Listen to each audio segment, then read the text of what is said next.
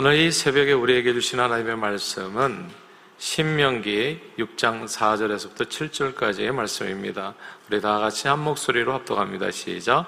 이스라엘아 들으라 우리 하나님 여호와는 오직 유일한 여호와이시니 너는 마음을 다하고 뜻을 다하고 힘을 다하여 내 하나님 여호와를 사랑하라. 오늘 내가 내게 명하신 이 말씀을 너는 마음에 새기고 내 자녀에게 부지런히 가르치며 집에 앉았을 때에든지 길을 갈 때에든지 누워 있을 때에든지 일어날 때에든지 말씀을 강론할 것이며 아멘. 하나님 아버지 오늘은 슬기로운 자녀 양육 첫 번째 시간으로 말씀을 가르치는 제목으로 말씀을 나눕니다.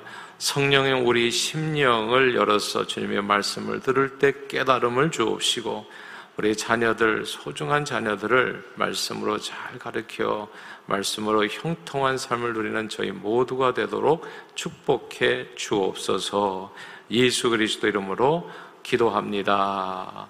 아멘. 이 자녀 교육에 있어서 맹모 삼천 지교라는 말이 있습니다. 맹자의 어머니가 아들의 교육을 위해서 세 번 이사를 한다는 가르침이죠. 아, 그 맹자가 어렸을 때 살던 집 근처에 묘지가 있었는데 맹자가 늘 묘지에서 장사 지내는 사람들을 보면서 아, 그 모습을 흉내내서 노는 겁니다. 그러니까 엄마 생각에 이렇게 자꾸 성장하다 보면 아이가 장의사가 될 수 있겠구나라는 생각에 아, 그 다음에는 이제 엄마가 묘지 근처에서 이제 이사를 하게 되는 겁니다. 시장 쪽으로요.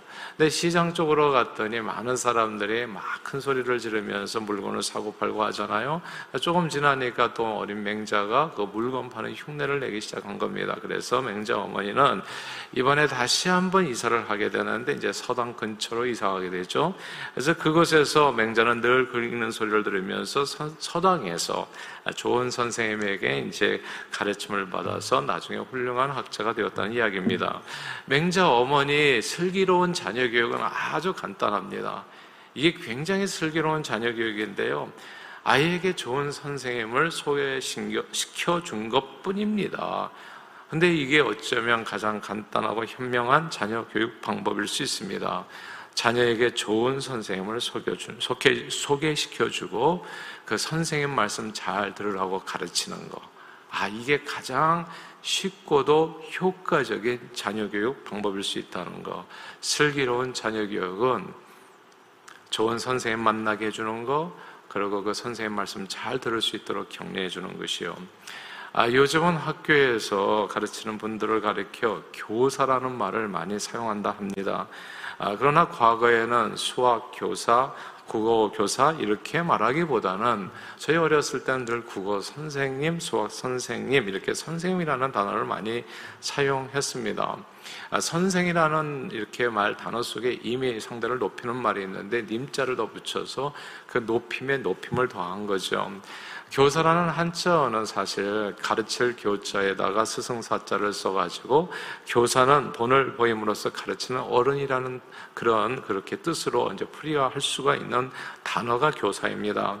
그러나 일반적으로 사람들이 사용할 때 교사는 어떻습니까? 학교에서 학생들을 가르치는 사람, 그리고 예, 이를 높여서 예, 가르치는 학생들을 가르치는 사람을 높여서 이야기할 때 교사를 높여서 얘기할 때 이제 선생이라고 이제 지칭하게 되는 거죠. 아, 국어 사전에 보면 교사는 유치원, 초, 중, 고등학교에서 소정의 자격을 가지고 아무나 교사가 될 수 있는 건 아니에요. 자격증이 있어야 되는 겁니다. 자격을 가지고 학생을 가르치거나 돌보는 사람이라고 교사를 정의하고 선생은 남을 가르치는 사람, 어떤 일에 경험이 많거나 아는 것이 많은 사람으로 설명합니다. 그런데 비슷한 말로 교사, 선생 비슷한 말로 또 스승이라는 단어가 있습니다. 예, 스승은 선생의 뜻에 직접 가르쳐 주고 또 존경하는 사람이라는 의미가 더 첨가된 내용이 이제 스승이라는 말입니다. 그러므로 교사, 선생, 스승 모두 비슷한 말 같지만 선생과 스승이라고 하는 이 개념 안에는 단순한 지식을 전달해 주는 사람 이상으로 인격적 감화를 주는 사람이라고 하는 뜻이 내포되어 있습니다. 그러니까 좋은 스승을 만나면 사람이 변하는 거죠. 인격이 변하는 거죠. 그리고 인생이 달라지는 거죠. 이제 이런 사람을 가리켜서 우리가 스승님 이렇게 얘기하는 거죠. 아, 요즘은 수학이나 영어라는 학문을 잘 가르쳐주는 수학 교사 영어 교사는 있지만 학문과 기술뿐만이 아니라 인격적 감화를 주어서 학생들을 제자들의 인생을 바르게까지 양육하고 인도해 주시는 선생님이나 스승님은 점점 이렇게 보기 드물게 되는 것 싶어서 좀 안타깝습니다. 학교 교사를 선생님이나 스승님으로 불렀을 때 학교 선생님은 단순히 지식만 전달하는 분은 아니었습니다. 과거에. 우리 학교 선생님 생각하면 여러분들은 어떻게 생각이 되십니까? 보통 은사라는 표현도 많이 썼었는데요. 아, 그 과거의 은사들 가운데 정말 훌륭한 선생님들이 계셨지요. 아, 도시락을 싸오지 못해서 늘 굶는 아이를 위해서 가만 보면 알거든요. 60명, 70명 아이들이 바글바글 해도 거기에서 굶는 아이들이 이제 선생님 눈에는 이제 보이는 거죠. 그래서 그 제자를 위해서 자신이 싸운 도시락 나는 배부르니까 괜찮다 하고 아, 그렇게 넘겨주신 그런 선생님들 계셨습니다. 또 학교에 나오지 않고 나쁜 친구들과 어울려 막 인생이 망가져가는 그 제자들을 찾아서 저 방거리를 헤매이신 그런 귀한 선생님들도 과거에 계셨습니다. 아, 못된 길을 걸어갈 때는 정말 이 제자들 아, 그럴 때는 그냥 눈물 쏙 빠지게 막 회초리를 드시고 훈계해 주셨지만은 또 길을 잘 갈 때에는 아낌없는 칭찬과 박수로 어, 제자들 정말 신바람 나게 하면서 제자들의 인격과 삶을 이렇게 만들어 주셨던 그런 귀한 선생님들, 은사들이 스승님들이 과거에 있었지요.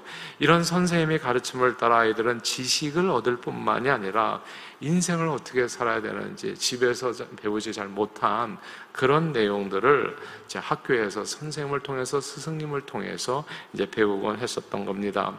그때 우리가 선생님의 은혜를 생각하면서 감사해서 불렀던 노래가 있잖아요. 스승의 은혜라는 곡입니다.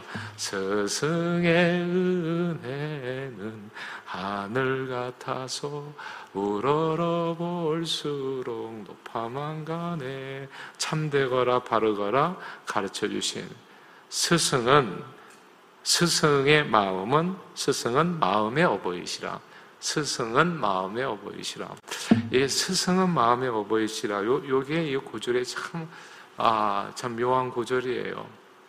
묘한 감동을 주는. 그 스승이 누구인지를 가장 잘 표현한 내용이 아닌가 싶어요. 스승은 누굽니까? 선생님은 마음의 어버이시라. 그러니까 육신은 이제 부모가 이렇게 나와서 이렇게 키우시지만 마음을 키워주는 분은 스승이라는 거죠. 선생님이 마음을 키워준다는 거. 선생님의 가르침을 통해서 제자들은 세상을 정의롭고 지혜롭고 선하고 예의 바르고 그리고 아름답게 사는 법을 배웁니다.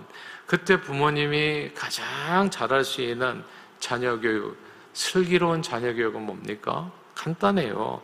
첫째 아이에게 좋은 스승님을 만나게 해주는 거. 그러니까 맹모가 이렇게 맹자 어머니가 헤맸던 게 그잖아요. 좋은 스승을 만나게 해주는 거. 이게 가장 슬기로운 자녀 교육이었던 거예요. 스승을 만나게 해주는 거. 그리고 두 번째는 아침마다 스승님을 만나러 갈 때마다 선생님 말씀 잘 들어라. 선생님 말씀 잘 들어라. 이게 자녀 교육 끝이었어요. 그리고 가장 슬기로운 자녀 교육이었죠. 우리는 정말 어릴 때 이런 말을 부모님께 많이 들었어요. 학교 가서 선생님 말씀 잘 들어라. 학교 가서 선생님 말씀 잘 들어라. 학교 가서 선생님 말씀 잘 들어라. 아, 당시 부모의 자녀 교육은 너무너무 간단하고 쉬웠습니다. 근데 제가 볼 때 슬기로운 자녀 교육이었어요. 학교 가서 선생님 말씀 잘 듣고 공부 열심히 하면 너 무조건 성공한다 였습니다. 선생님 말씀 잘 들으라는 말은 오랫동안 가장 쉽고 가장 강력한 효과를 볼 수 있는 부모님의 슬기로운 자녀 교육법이었습니다. 아, 그런 오늘날 대부분의 사람들이 아마 공감할 거예요. 과거에도 그렇고 아, 사실 부모가 자녀를 직접 교육하는 것은 엄청 어렵습니다. 부모가 자녀를 직접 교육하는 거 이거 결코 쉬운 일이 아닙니다. 아, 당연히 부모가 국어, 영어, 수학 가르치는 거 쉬워요? 저는 지금 생각할 때 제가 예전에 미적분을 굉장히 잘했던 걸로 기억하는데 지금 아마 내놓으면 한 문제도 못 풀 거예요. 예. 어떻게 이제 많은 세월 동안에 떠나 있었잖아요. 그러니까 국어, 영어, 수학 부모가 자녀에게 가르치는 거 이거 굉장히 어려울 뿐만 아니라 뭐 집에서 뭐 홈스쿨링 한다고 하지만 초등학교 3학년만 넘어가면 부모가 벌써 헤매기 시작한다고 하더라고요. 이게 어려운 거예요. 지식 전달도 어렵고요. 근데 인격적 감화를 주는 건 어떻겠습니까? 인격적 감화를 줘 그 심성을 정말 스승은 마음의 어버이라고 그 마음을 만들게 바르게 양육하는 거 이것도 쉽지 않습니다. 아, 물론 세상에는 아들 율곡을 대학자로 길러내신 신사임당이나 많은 자녀들을 바르게 양육한 요한 웨슬레의 어머니 수산나 같은 분이 계십니다.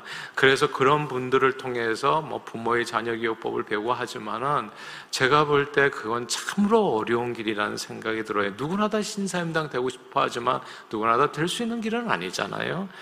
얼마나 많은 부모님들이 그분들과 같이 그렇게 잘 자녀를 양육할 수 있겠습니까? 대부분의 부모님들은 자녀는 그냥 나도 어떻게 행동하고 말해야 될지 모르는 경우가 참 많거든요.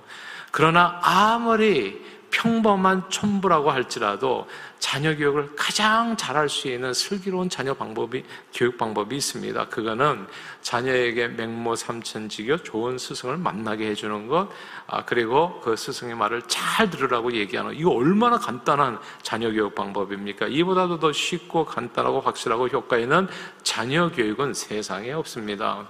그런데 문제는 두 가지잖아요. 그런 스승을 아, 한 가지잖아요. 그런 스승을 어디에서 만날 수 있겠습니까? 예. 우리는 그런 스승을 다 만나기를 원해서 막 학군을 옮기고 최선을 다해보지만 그래요. 수학을 잘 가르치는 선생을 만나는 쪽으로 이사는 갈 수 있을지 모르겠어요. 그러나 스승은 마음의 어버이라고 마음을 만들어주는 스승 정말 지혜 있게 하고 그 인생길을 환하게 해줄 수 있는 그런 스승은 어디서 만나냐고요. 자, 그 스승을 만나는 길에 대한 말씀이 오늘 성경 본문입니다. 그 스승을 언제나 누구든지 만날 수 있다는 거. 우리 자녀들의 마음의 어버이 참된 스승에 대한 오늘 말씀인데 그건 하나님의 말씀이라는 겁니다.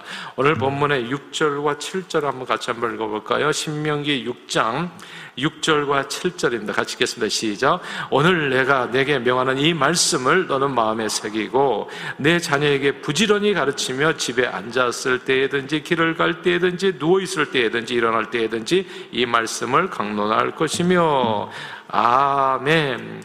여기서 이 말씀을 마음에 새겨 자녀들에게 부지런히 가르치라는 구절을 주목해야 됩니다. 성경 말씀은 공자월 맹자월 어떤 학문적인 글이 아니잖아요. 요한 사도는 하나님의 말씀이 태초에 말씀이 계셨고 말씀이 하나님과 함께 계셨는데 이 말씀이 뭐라고요? 곧 하나님이라고 말씀하셨습니다. 예수님은 성경은 나에 관한 말씀이라고 또 이렇게 가르치셨죠. 그러므로 자녀에게 성경을 읽고 듣고 묵상하라고 가르치는 것은 마치 이게 맹모 삼천지교 같이 어디 멀리 갈 필요도 없이 우리 사랑하는 자녀들을 모든 인생의 진정한 선생님이여 스승이 되시는 하나님께 인도해 주는 길이 되어집니다.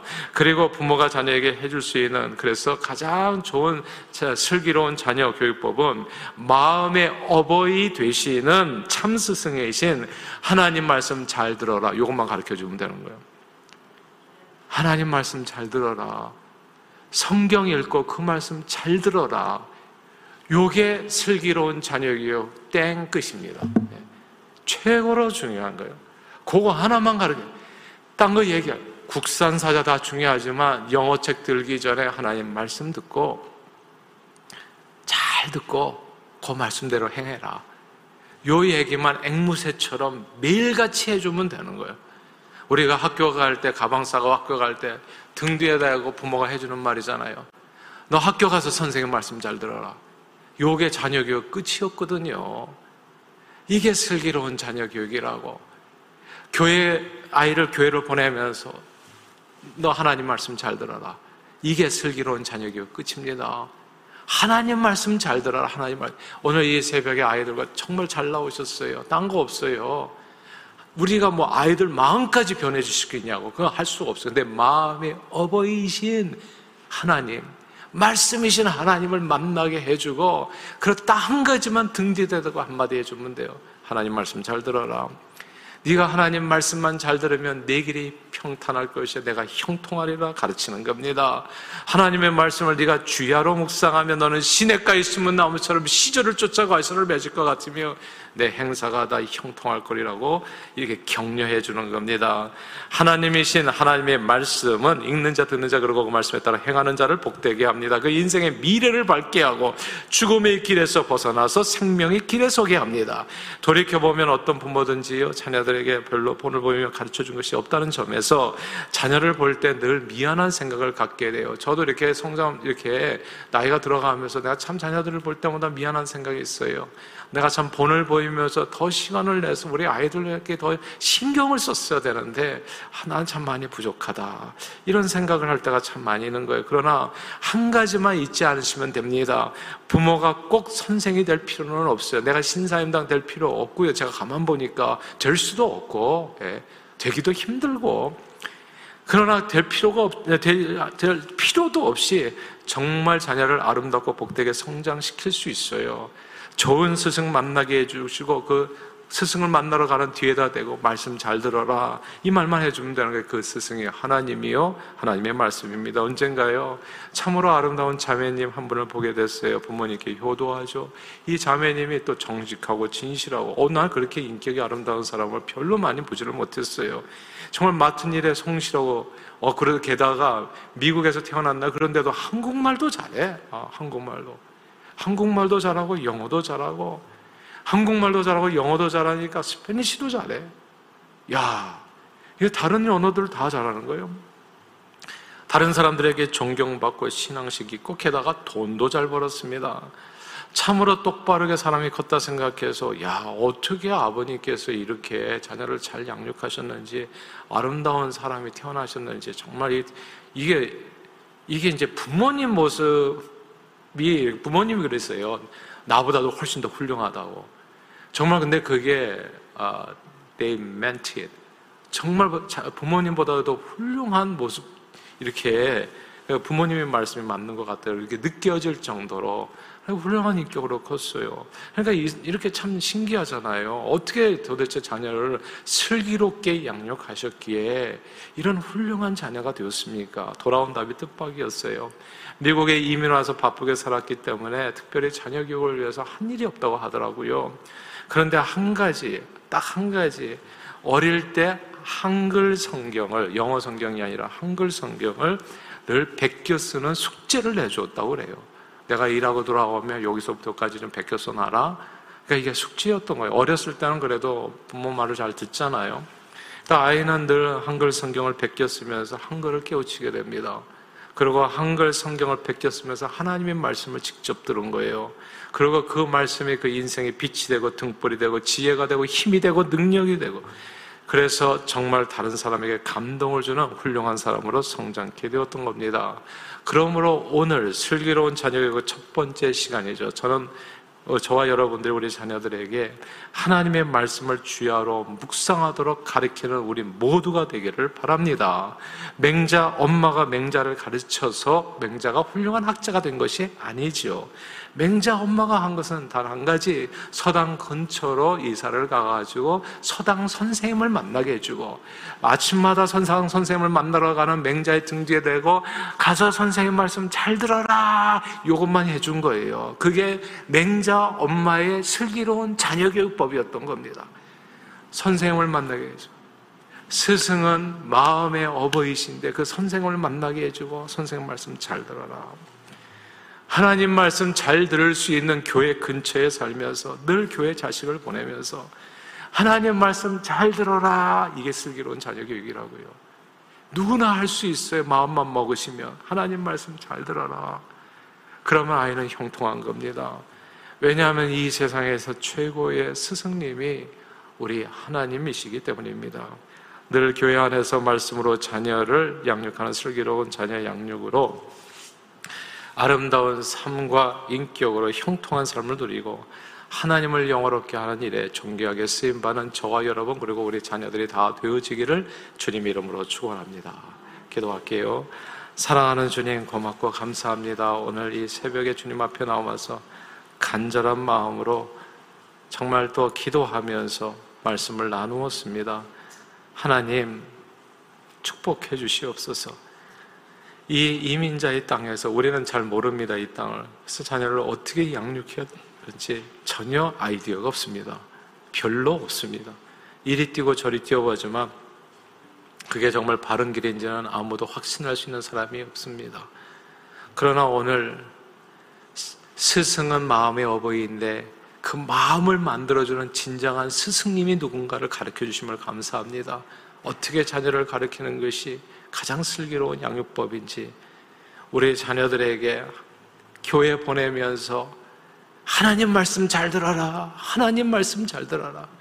또 성경 큐티책 같이 나누면서 주야로 묵상해라. 하나님 말씀 잘 듣고 그다음만 행하면 너 형통한다.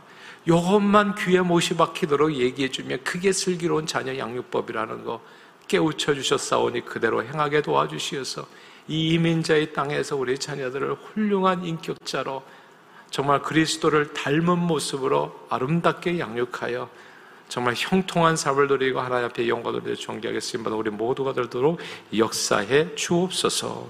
예수님 이름으로 기도합니다. 아멘.